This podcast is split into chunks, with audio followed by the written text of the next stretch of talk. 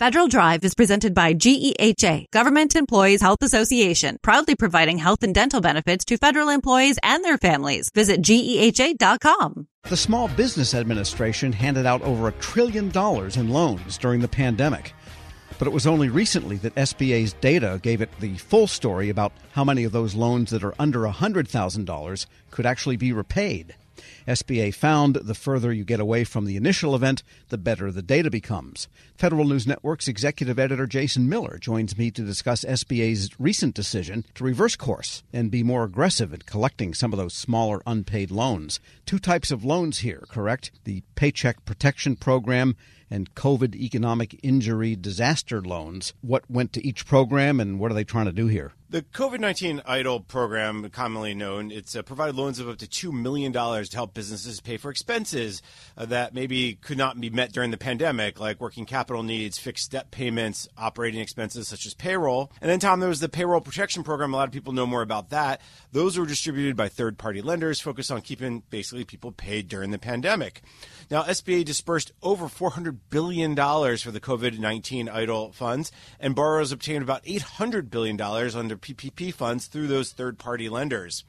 Now, SBA has focused a lot of its efforts to recover loans worth more than $100,000, and the government is forgiving millions of, of dollars of these loans uh, and millions of loans. Uh, and they're also going after fraudsters, which we know there's been a lot of fraud in these programs and many others during the pandemic. And they're obviously working with legitimate companies who are on the hook to pay back these loans. Now, SBA says so far about 73.6% of all COVID EIDL portfolio is uh, either paid back their loan, is on payment too low to pay it back, is being deferred or slightly past due. The government projects the, the program included an estimate of about a 37% default rate. Now, additionally, Tom SBA says about 96% of all PPP loan portfolio has been forgiven in full or part. That represents about $761 billion. And then those who haven't been forgiven or, or fully forgiven and do have to pay some of it back, the borrowers have to pay back up to have about five years to pay that back. So there's a lot been going on, but I think it's it's really important, Tom, to understand what we're talking about here. These are loans in both these programs under $100,000. Well, it sounds like a trillion dollars is out the door for good anyhow when you get get around the outside of it. But you said SBA did reverse course specifically and they want to try to be more aggressive in those under $100,000 loans. Presuming they have the capacity to get after them, why do they make that change? The simple answer is data they have better data. We hear this all the time. Agencies need better data to make better decisions. I, I, you know, every every vendor, every CIO, every data scientist says that, and I think this is actually a perfect example of that. In many ways, Tom, we can say it's a, it's a it's a better news story. We can't necessarily say it a good news story, but a better news story over the last three years, SBA's data has just gotten better and better, and it understood what is possible. In this case, it realized that the number of loans under $100,000 was actually much larger than it thought.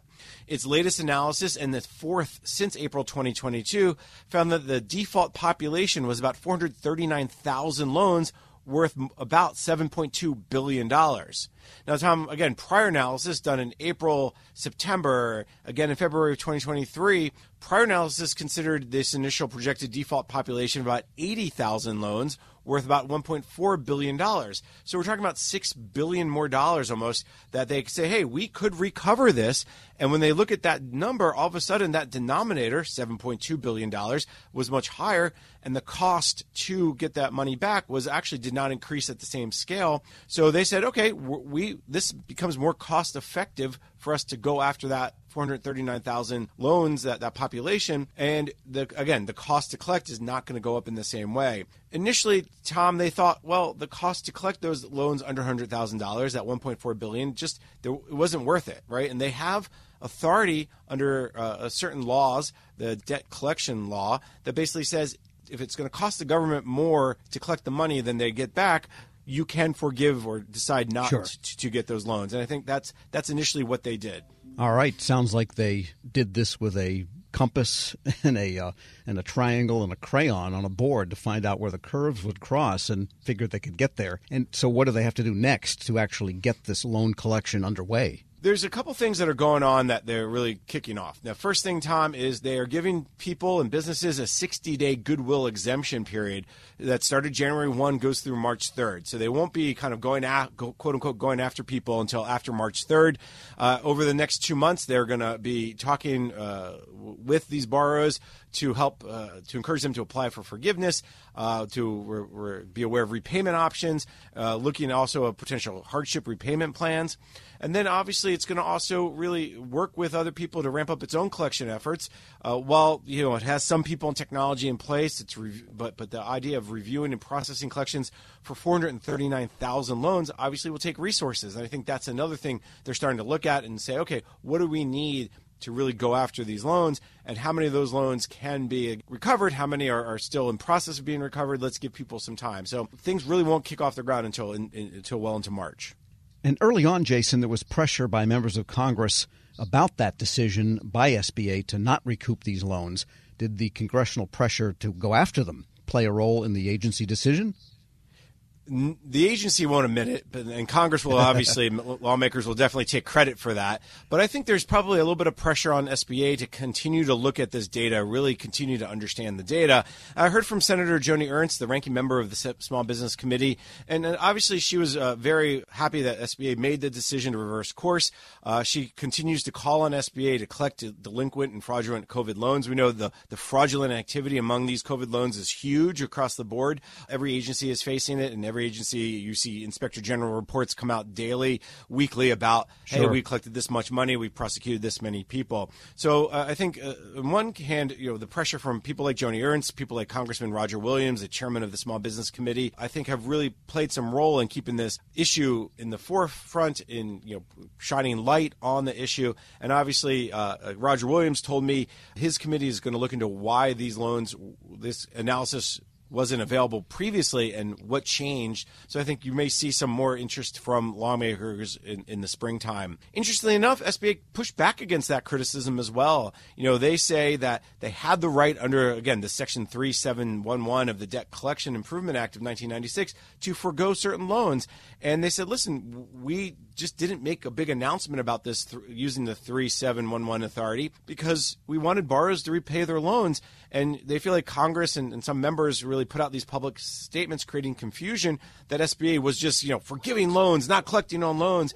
And, and SBA says those were actually harming their efforts to, to get people to uh, pay back and not default. Sure. So again, Tom, it all depends where you sit, whether or not how much pressure it worked and, and didn't. But I think the, the point here is that shining the light on it, keeping this in, in, in the, the forefront, uh, did help keep SBA moving forward, to keep them with the idea of, okay, how much analysis can we do? How much more can we do to really understand the data? And this goes back to what I was saying at the beginning, Tom. It's all about the data. Understanding the data can help drive better decisions. And balancing the budget $100,000 at a time, maybe. Federal News Network's Jason Miller, thanks so much. Always a pleasure. And be sure to check out his story at federalnewsnetwork.com.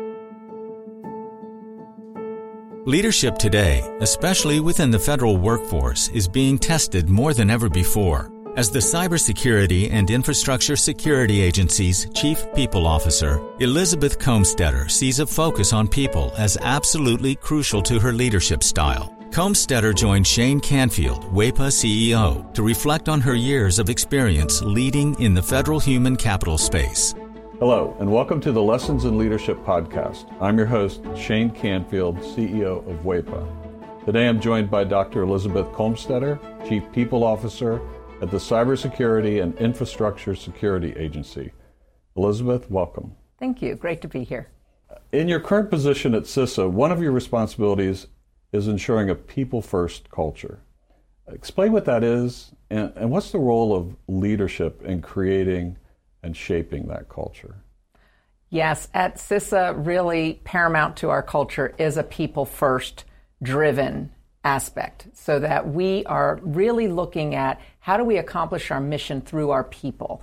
And in order to do that, we really value our people. We want them to feel empowered and supported and uh, respected. And also that their managers care about them. So well-being is important. Psychological safety in the workplace is important so that all voices and ideas are heard. So I like to call it our North Star. Having a people first culture really starts with the people in order to get our incredibly difficult mission accomplished.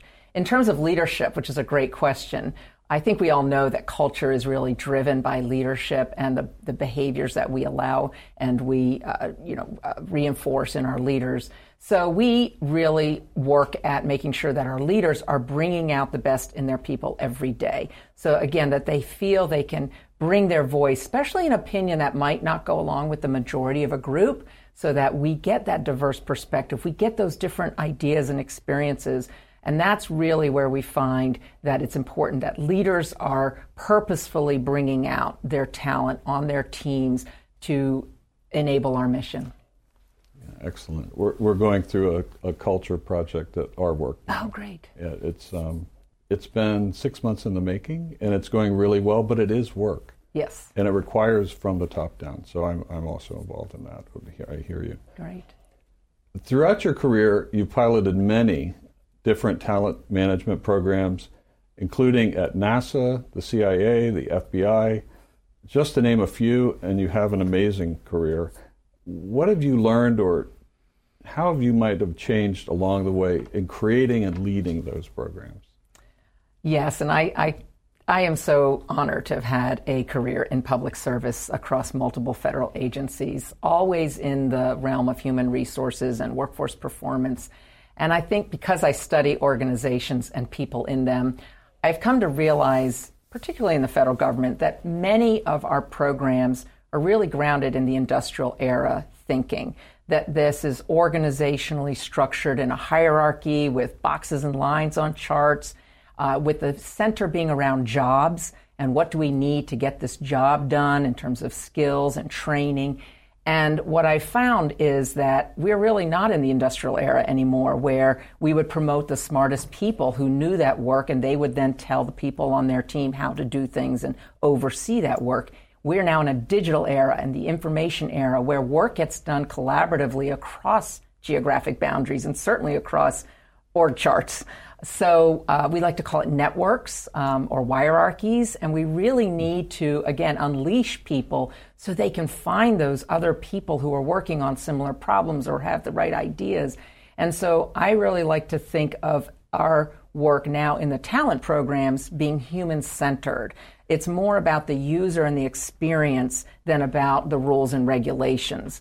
So, although we have to have rules and regulations, certainly in human resources, is that person experiencing what they need and getting what they need for their role at that time? So, not so much on the job, but on the person. So, for example, we're recruiting. What's the applicant experiencing? Because if they're not having a good experience with our organization from the time we're recruiting them, they're going to go work for somebody else. Same thing with like first time supervisors. We know they need certain training, but telling them to sit in a class for one week and then hope a year from now they'll remember what they learned to apply that's not really human centered. The human centered is what do they need when they need it? And building modules or, or just in time training and bringing that to the people, to that user as they need it. So that's really, I think, the most important focus of talent programs today in this era to enable the workers to be the best they can be in their, in their roles. Excellent. New thinking. Um, this is always an interesting question. Has there been a time when, as a leader, that you've made a mistake? And what is that? And um, I think most important, what did you take away from that? What did you learn from that? Well, I kind of chuckle because I think as leaders, we have to learn to recognize our mistakes, admit our mistakes, and that they are opportunities to learn. And so uh, I've had to do my own self reflection on, on making mistakes and when things don't turn out the way that I expected them to. Um, makes me think of a time when I was at the Transportation Security Administration and I was a supervisor. And I was really embroiled with my program. I was the technical leader of it. I understood it. I'd run it for years. And I was making a briefing for a decision that had to be made about this program that was very near and dear to me. And I presented the briefing. uh, to one of the very senior people in the agency, and I think there are about 20 people in the room.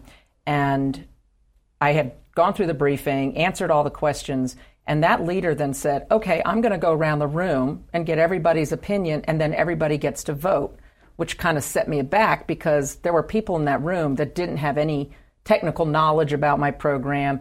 She even turned to the executive assistant there, taking notes on the meeting, and said, Go ahead and I want to hear from you. And I realized in hindsight, I had stopped listening. I had been in transmitting all of my knowledge and what I saw to be the right way, and I was not listening to different perspectives in the room because I didn't think that I didn't value that they were bringing any kind of input to this particular decision.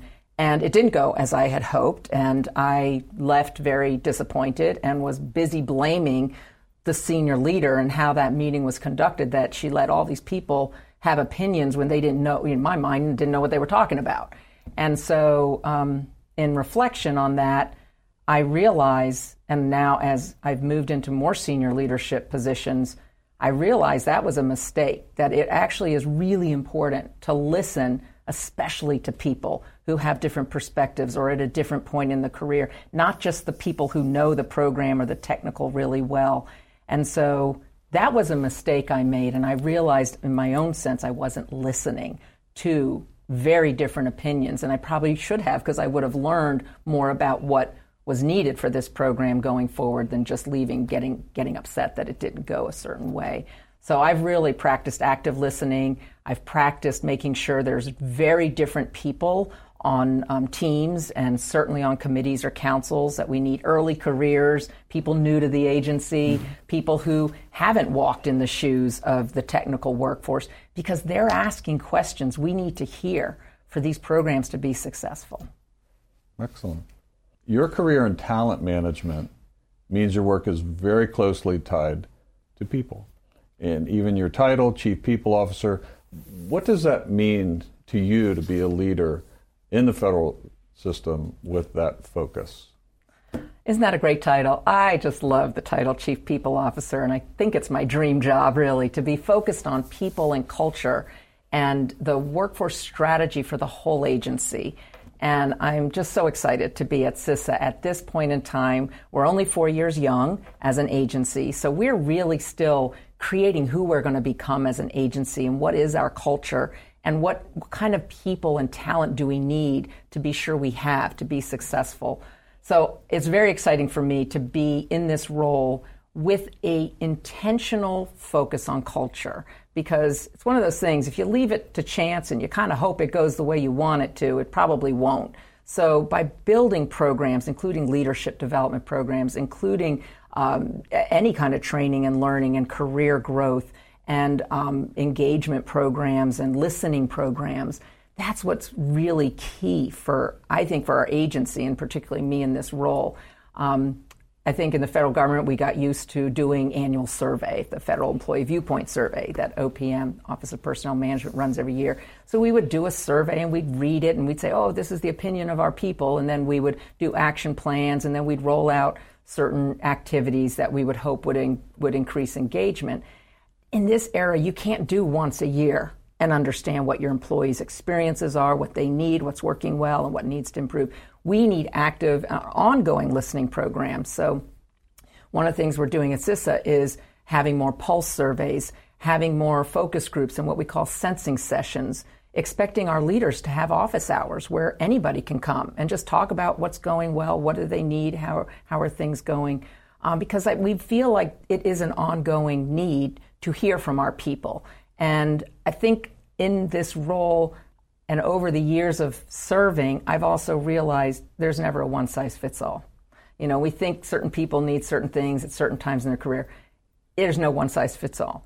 Neither can we also customize everything to every individual. So there's got to be a sweet spot in building really great talent programs, but also, like I said, thinking about can we do this in modules? Can we make it a menu? Can we do it just in time as people need it so they can practice the new skill or knowledge in their role? So I think we have such great opportunity again with the technology that enables us to really um, focus on how we connect people with their work and their team to get things done in, in very new ways. This is always an interesting question. Uh, is there a figure, either from your personal life, your past, somewhere in history generally, that inspired you, your leadership style, um, how you view leadership? There are many figures who have been very inspirational to me, but there is one that sticks out, and that's my mother, Paula Brownlee, who has been a very inspiring leader to me all my life. And I think because, first and foremost, she had a strong family and a strong career. And that's something I always wanted. And I saw her first as my mother, but then I also saw her as a leader in her career and in academia, which was her chosen field. But I always knew her family came first. And as I saw how she balanced different family needs with also a, a growing and more and more prominent um, career positions in leadership, that she had to balance that. And I think I learned from her that you can have both. You have to you have to focus on different things through your career um, and through your life, but that you don't have to trade one for the other. Um, I've been married, happily married for 32 years, and I'm a mother of twins who are almost 24 years old. So, and I've had a great career in public service. So I think that having her as a role model has really helped me um, find my own courage, find my own confidence, and find my own voice in how I can prioritize the things that are most important to me so that I can actually balance both family and career. And you're doing it well. You're Thank uh, you. having known you now for seven or eight years. Yeah. Um, and work alongside you. Uh, your passion is infectious. Thank you. Your uh, intelligence and, and, the thoughtfulness with which you approach uh, all of these issues, it's, uh, it's an honor for you to be here, and thank you for your time. Thank you very much. I'm Shane Canfield, CEO at WEPA, and until next time, have a great day. Find the full podcast and future episodes of Lessons in Leadership on the Federal News Network app and anywhere you enjoy your podcasts.